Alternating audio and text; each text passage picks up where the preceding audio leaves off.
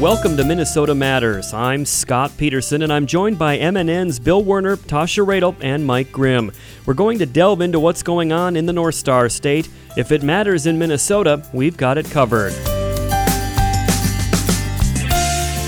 This week, Bill Werner has the latest on the proposed copper nickel twin metals mine and on the Archdiocese of St. Paul and Minneapolis' admission of wrongdoing involving clergy sex abuse.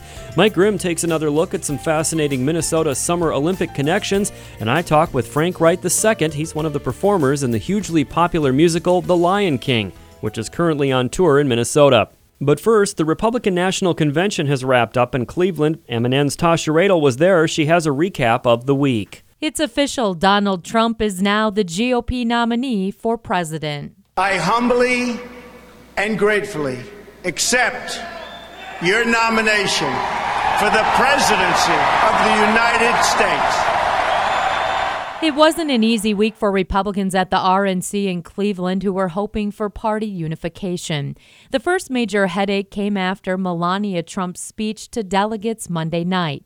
Trump was accused of plagiarizing parts of her speech from First Lady Michelle Obama's address to the Democratic National Convention in 2008. Minnesota GOP Chairman Keith Downey says Melania Trump's speech wasn't the main buzz amongst convention goers. He says the overriding message that came out of the convention's first day was that Hillary Clinton can't be trusted. The media can try to distract from it and uh, point to this issue, and not to make light of it or say that that's not something serious. But uh, boy, that that is just not at all uh, the impression of this convention uh, or what people are talking about down here. Trump's speechwriter later confessed to plagiarizing. Tuesday night, Congressman Tom Emmer, on behalf of Minnesota, sent some of its votes to nominee Donald Trump during roll call of states at the RNC. Madam Secretary, on behalf of the great state of Minnesota, home of 10,000 lakes, home of spam, and home of the late, great Prince and the state that has had the longest drought of casting our electoral votes for a Republican president, which will change this year. Cast the following Rubio 17, Cruz 13, and 8 for the next president of the United States of America, Donald Trump.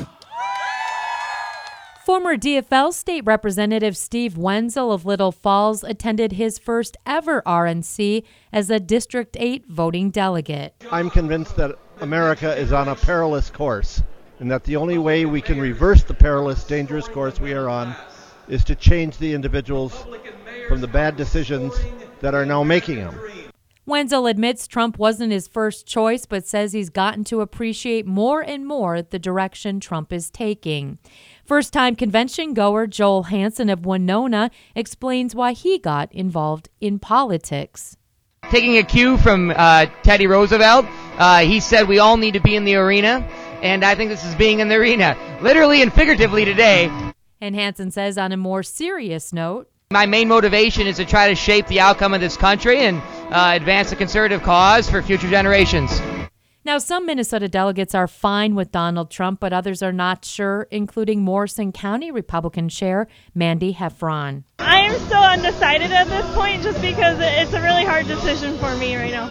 And at large national delegate Janet Beihoffer from Lakeville says Trump was not her first choice, but she respects the nomination.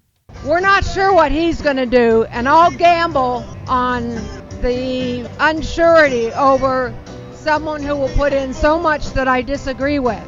Mean, to me, it's a slam dunk. Beihoffer admits Trump can be loose with his words. He's not wired to D.C. And you got to take the comfort zone with the uncomfortable when you have a situation like that. And on Wednesday night, the boxing gloves came off as the bitter primary battle between Trump and Senator Ted Cruz reignited, unexpectedly crushing hopes that the party could project unity. Stand and speak and vote your conscience. Vote for candidates up and down the ticket who you trust to defend our freedom. Cruz avoided endorsing Donald Trump and urged delegates to be free and vote with their gut. We must make the most of our moment to fight for freedom to protect our God given rights, even of those with whom we don't agree. The next day, following all the media buzz, Cruz says the Trump campaign saw his speech before he delivered it. He said Trump asked him to speak at the RNC, but he didn't ask him to endorse him. Cruz says he didn't say a single negative thing about Trump in his speech. He says he's not in the habit of supporting people that attack his wife and father, even after he pledged his support of the Republican candidate at a debate. And the big night, Thursday night, after accepting the party's nomination, Trump vowed to lead America back to prosperity. We will be a country of generosity and warmth, but we will also be a country of law and order. I have a message for all of you. The crime and violence that today afflicts our nation will soon, and I mean very soon, come to an end. And while some Republicans don't agree, Trump also vowed to protect the LGBTQ community. I will do everything in my power to protect our LGBTQ citizens from the violence and oppression of a hateful foreign ideology. Byron voting delegate Aaron Miller says he supports Trump all the way. I think that once it was clear that Donald Trump was going to be the nominee, we have a choice. It's either Hillary Clinton and Donald Trump. I'm a Republican, I'm a conservative, and I'm a proud American, and I'm putting my uh, my full weight and my support behind the Donald Trump campaign. Minnesota House Speaker Kurt Daudt believes Republicans will continue to unite all the way up to the November election. And I think when it comes down to the general election, it's going to be a, a pretty clear choice between Donald Trump and Hillary Clinton. And closing his speech Thursday night, Donald Trump made this promise to the American people I say these words to you tonight I am with you, I will fight for you, and I will win for you. Meanwhile, the Democrats kick off their convention in Philadelphia next week. Several high profile Minnesota Democrats are scheduled to speak, including Governor Mark Dayton, Senators Amy Klobuchar, and Al Franken. The Democratic National Convention runs in Philadelphia again from July 25th through the 28th. Back to you, Scott. Thank you, Tasha. Minnesota Matters returns after this. Who might you save? Your mother, your father, your husband, uncle, and son. Learn fast, F-A-S-T, the sudden signs of a stroke, and you could save your friend, your best friend, teacher, boss, coach. F. Face drooping. A. Arm weakness. S. Speech difficulty. T. Time to call 911. F-A-S-T. Face, arm, speech, time. That's F. Face drooping. A. Arm weakness. S. Speech difficulty. T. Time to call 911. The sooner they get to the hospital, the sooner they'll get treatment. And that can make a remarkable difference in the recovery of your neighbor, the waiter, a fellow shopper, a total stranger, grandmother, grandfather.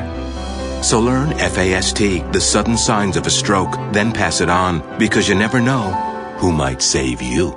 Your wife, your colleague, teammate, mother. Spot a stroke fast. Visit strokeassociation.org. Brought to you by the American Stroke Association and the Ad Council. Welcome back to Minnesota Matters. U.S. Forest Service officials were in Ely this week after last week's listening session in Duluth asking for public input on whether they should renew mineral leases for the proposed Twin Metals copper nickel mine. MNN's Bill Werner joins us. Bill, how controversial is this? Very controversial, as it seems all mining projects in northern Minnesota and around the BWCA are. The Forest Service has already said it has concerns about the effect that a sulfide mining operation would have on the surrounding watershed. Congressman Rick Nolan argues that's premature for the Forest Service to weigh in. Twin Metals is renewing their leases uh, to continue the exploration process. And there's not been a hint of a suggestion by anybody that uh, these uh, exploratory efforts are in any way harmful to the forest, the lakes, the waters, the streams, the environment. Um, we need to know um, what is underground uh, in that um, range area um, by virtue of what how much iron ore, what uh, kind of iron ore, what kind of copper, nickel, gold, silver, palladium. Bill, um, those, those metals are all vital, all critical uh, to our whole economy, our whole way of life. And if and when Twin Metals or anyone else decides to do a mining project, there will be a long process where forestry and uh, Bureau of Land Management and uh, the EPA and the Army Corps of Engineers and the Minnesota DNR and the Minnesota Pollution uh, Pollution Control Agency and and fisheries and wildlife, everybody will be weighing in on. I understand this would be a number of steps down the road if Twin Metals finds that there are some metals there that are worth that are worth pursuing, and then they look into possibly putting them a mine there. Uh, but the, the environmental groups say if that indeed happens, that it endangers the BWCA and other pristine waters. How do you respond to that? We have the brains, we have the technology, and I think we have the political will to insist that any and all kinds of, of business enterprises going forward into our future have to help ensure the uh, the quality of our water and our air and our forest and our environment. On the other side of the issue, Jeremy Drucker with the campaign to save the boundary waters. Congressman Rick Nolan says that there isn't a Twin Metals project yet. It's an idea, it's exploratory, and it doesn't make any sense to cut this whole thing off at this point of the process. It's way premature. If, in fact, um, the, the Twin Metals folks determine that there is some uh, benefit to moving forward. He says, We've got the brains, we've got the technology to be sure that ultimately what happens there uh, is not going to uh, damage the, the water or the air or any of the environmental resources in the Boundary Waters Canoe area or in, in surrounding areas. How do you respond to that? Well, a couple of things, but I would say first off, the, um, the the Twin Metals leases literally on the front page of the lease it grants them the right to mine and to build a mine. So this is more than just uh, for exploratory purposes. The leases grant them a right to mine, and so I think the question is: Is this the right location for America's most toxic industry. So the Boundary Waters Wilderness is America's most popular wilderness. Uh, you know, it gets 250,000 visitors every year. It's a major driver of the economy in northeastern Minnesota. And so the question before us is, do we want Minnesota, do we want America's most toxic industry right next to America's most popular wilderness? So, you know, never before in, uh, no, nowhere else in the world has a copper nickel mine uh, not polluted waters next to it. So they've never done this before safely. There's no evidence that they can do it safely here, and we just think this is the wrong location. It's unclear how soon the U.S. Forest Service will decide on whether to renew those leases. Switching gears now to another controversial issue with significant developments this week. The Archdiocese of St. Paul and Minneapolis publicly admitted wrongdoing in how it handled sex abuse allegations against a former priest. In exchange, prosecutors dropped six criminal child endangerment charges that alleged the Archdiocese ignored repeated misconduct by Curtis Wehmeyer, who was convicted of molesting two boys in Minnesota and one in Wisconsin. Archbishop Bernard Hebda said, quote, We humbly acknowledge our past failures and pledge to move forward openly. That admission also triggered the release by Ramsey County prosecutors of previously suppressed legal documents here are excerpts from a news conference by Jeffrey Anderson, whose firm represents a number of survivors of priest sex abuse. Before this, we must note, though, that the Vatican has declined comment at this point. So here is victims attorney Jeff Anderson, who says it's a good old fashioned cover up going all the way to the Vatican. It's no secret that as a result of public pressure, Archbishop Nienstedt was asked to step aside, but before he did, he was the subject of a lot of scrutiny by us, depositions, and the disgorgement of documents and other evidence which we turned over to the Ramsey County attorney. And in that, um, there was evidence that showed that Archbishop Nienstedt had a history of uh, a sexual interest in not only Wehmeyer, but other priests, seminarians, and other individuals that went way back. And that information had gone, uh, uh, some of it to Archbishop Flynn, some of which is reported to have been shared by Archbishop Flynn with the prefect at the Vatican. The prefect for the congregation for the bishops in Rome is the right hand to the Pope, Pope Francis. The Vatican is promising the people, and Pope Francis is promising the people, that we will investigate. Here we see evidence that what the Vatican did is order the investigators, privately retained, to investigate the Archbishop, to stop the investigation, and to destroy the documents.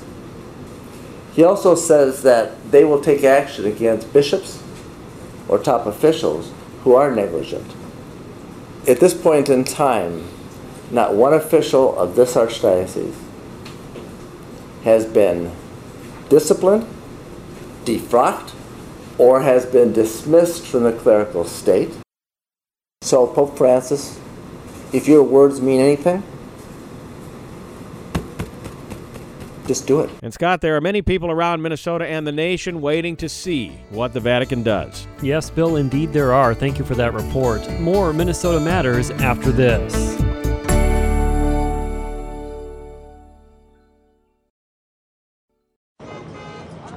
So you see, son, good manners are very, very important. Someday, many years from now, when you're a grown up, you'll be a man. And when you are, you should be a gentleman. Do you want me to go through it one more time? Yes. Yes, please. Yes, please. Exactly. Always say please, thank you, you're welcome, and excuse me. Sit up straight, hold doors open for ladies. If a door's shut, then knock first. Don't burp, don't swear, don't speak with your mouth full, don't reach across people's plates, keep your elbows off the table. What table? And don't interrupt. While we're at it, don't stare, don't use foul language, don't call people names, but do remember people's names. Always share your toys, play nice, and cover your mouth when you cough or sneeze. On the bus, give up your seat to anyone who has trouble standing bottom line. Treat others the way you'd like to be treated. Got it? Got it. And stop picking your nose. Most parenting is hard to do in just two minutes. But spending just two minutes twice a day making sure they brush their teeth is easier and could help save them from a lifetime of tooth pain. For fun two minute videos to watch while brushing, visit 2min2x.org. That's 2min2x.org. A message from the Partnership for Healthy Mouths, Healthy Lives, and the Ad Council. Last night we put on an epic light show. Yeah, we did. The crowd loved us. We love the crowd. Wait, but there were only four people out there. Yeah, but did you see their four faces? All eight of their eyes lit up brighter than ours. and we're fireflies. Yeah, we are. Hey, that one girl, she looked like she'd never seen glow in the dark like this before, and we invented glow in the dark. Yeah, we invented it. And we're gonna be out here every night, rocking out our light show at a forest near you. Woohoo! So come check us out. Check us out. And bring your kid, all ages show. Oh, but uh, don't bring any of those glass jars, because they make us kind of nervous. Yeah, and I'm super claustrophobic. Whether you're rocking their world or they're rocking yours, some memories never fade. Come alive with the forest. Visit discovertheforest.org to find a forest near you and discover other cool things to do when you go, like fishing, biking, or even camping. Visit discovertheforest.org. See you later! Yeah, see you soon. Brought to you by the U.S. Forest Service and the Ad Council. Welcome back to Minnesota Matters. Last week on the show, Mike Grimm sat down with Minnesota sportscaster Dave Schwartz of KARE 11 in the Twin Cities. Dave will be covering the Olympic Games in Rio de Janeiro next month for the station and discussed coverage plans last week. This week, the topic gets more personal. Scott, no doubt most Minnesotans have heard about the health and sanitary concerns surrounding the 2016 Summer Olympics host city. Many high profile athletes have already dropped out of the Olympics because of those fears. Dave Schwartz does indeed rejoin us now, as he is set to cover his second Olympic Games for KARE 11, having covered the Games in Sochi in 2014 previously. He says he hasn't had to wrestle much with the idea that he shouldn't go this time around. I didn't wrestle with it this time. I, I'm a firm believer that you can't live your life in fear. You have to go for experiences that you can get. We could all walk out tomorrow and get hit by a bus just as well as you could go to the Olympics and, and, and have something terrible happen to you there. Uh, before I went to Russia, it was a lot scarier from from what I remember. Part of it was because it was my first Olympics. The other part was that there were terrorists and they were making a vow to hurt, do things at the Olympics, and that to me really scared me to the core. Um, if you remember, about a month before the games, they blew up a train station in Volgograd, which was which was relatively close to Sochi. So that scared me a lot. Um, Zika doesn't scare me as much simply because it's it it isn't it's not a death sentence. It, it can be uh, you can get away from it. It's also the cold season down there right now, so it only gets to about 70 degrees, 75. So there's less mosquitoes. The danger really is is the crimes of opportunity, which is very common in, in that part of the world where you know don't leave your wallet out, don't walk around at night by yourself, those kind of things. Which frankly, Tegna, who's our ownership, does a great job. And, and this is not a drinking the Kool Aid thing. Our our leadership at Tegna, their first priority is making keeping us safe. We have security guards. We also follow the under the NBC umbrella when it comes to security. So our areas are secure. They will not. They're telling us we cannot go out after dark outside of the Olympic Village. Nobody goes anywhere alone. We always travel in twos or fours. Or, so we take precautions. There's always precautions. There's always dangers about your job, but it's the most exciting opportunity for a journalist to go mm-hmm. cover the Olympics and you know to turn that down and I almost did before we went to Russia and that's not something I've talked about a lot but I almost turned it down because it was scary we had young kids uh, and I still have young kids but what a great experience I have great stories to tell my kids and they get excited about it so I couldn't imagine uh, I'm not not only am I not scared I'm thrilled I can't wait to get there So not as much of a sales job to your loved ones this time as maybe last time. Actually, it's funny you should ask that because my loved ones, my wife, sold me on it. She's loved the Olympics for years. And I was really scared, and especially after the bombing happened. And I, I said, I don't know if I can do this. And she said, Yeah, you can. You have to go. I said, Well, you just want me for the life insurance policy, but it's not that good, you know. And she understood that. No, she, you know, it's it's, it's it was a great experience for my for, for me personally, for me professionally, for my career, and and she's right. They're they're usually, I mean, by and large, knock on wood, during the Olympics, there's no safer place to be than an Olympic Village because there is so much security there, and the bad people, whatever you want to call them, don't usually want to work for what they want to do. It needs to be easy, and we are locked in there. Not to say that things couldn't happen; certainly they could, but it, it wasn't a sell. It was more of a sell job the first time. This time, she's my boss, uh, Jane Helmke at KARE 11, said. We want you to go to the Olympics, and I said, "All right, I, I got my bag. Let's go." She said, well, you know, hang on. I mean, I was just ready. I couldn't wait. Do you get a chance to go watch an event just to enjoy, or is it pretty much work from sunrise to sunset? Um, I had a chance a little bit when I was in Russia, but it is pretty much work sunrise to sunset. Now, the good news is you can't shoot the events. So, a lot of times you can just go watch and then wait for your athlete to finish.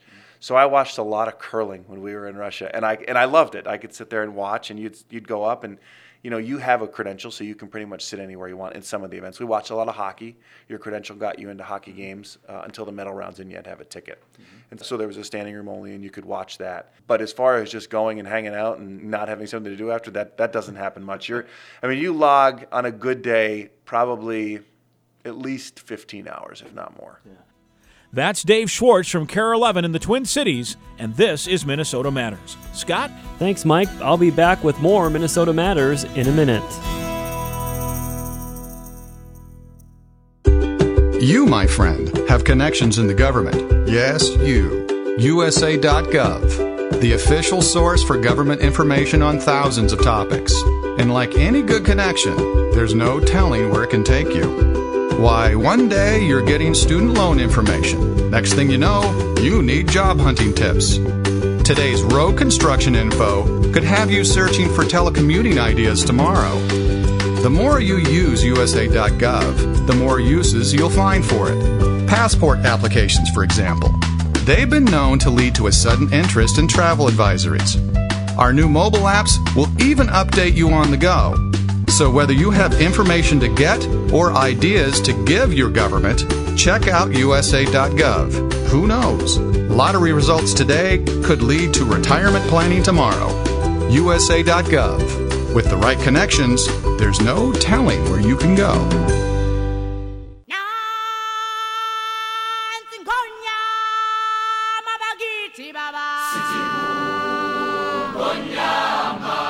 Welcome back to Minnesota Matters. I'm Scott Peterson. Disney's The Lion King has been one of the most successful and popular stage musicals of the last 20 years. The touring company is bringing the show here to Minneapolis's Orpheum Theater through August. Frank Wright II is performing in the current tour, and he's been involved with The Lion King since the beginning. Actually, 19 years ago, actually, we were in Minneapolis uh, doing the pre-Broadway uh, work on the show and I was um, one of the uh, I was blessed to be one of the performers uh, to be to participate in that. For our listeners, maybe who haven't seen the show or aren't familiar with it, can you maybe describe a little bit about what sets this show apart? I think the the main thing that sets sets the show apart is it's the the very simple story of um, a uh, a young man coming to age and figuring out what it is his uh, his uh, destiny in life is, and that's basically what Lion King kind of stands for. You, you talk about Simba's journey and what he how he has to become um, find out what it is he's supposed to be, and he he does get into uh, understanding what that is over time. And the show, of course, has received praise in the nearly 20 years that it's been around for the the visuals and the music. W- were all of those elements there from the beginning when you were involved in the show, or how did that evolve? Well, most of the, most of the elements were there. Of course, you know, it was taken from the uh, the animated movie The Lion King, and uh, there were quite a few songs. I think about 15 or 16 songs that were added to that. Uh, some of the work done by Lebo M, and then uh, of course Tim and Elton writing additional songs like uh, uh, for the for the show, as well as um, uh, Julie Taymor co-writing "Endless Night." So uh, the the the foundation of it was there. I think what really made it have much much more richness was the element um, how they integrated more of the South African uh, sound, if you will, um, that really gave it the the richness I think for the show that we had that we see today. Tell me a little bit with all of the visual things that are happening. It seems to be a really physical kind of show. What are some of the biggest challenges for you as a performer?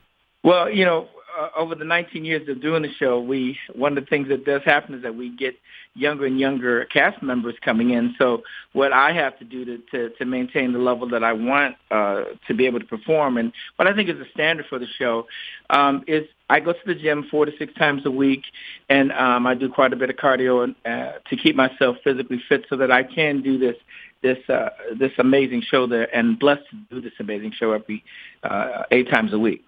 With the show opening here on July 5th, I'm wondering have you started rehearsals here for the show yet, or where are you in the process?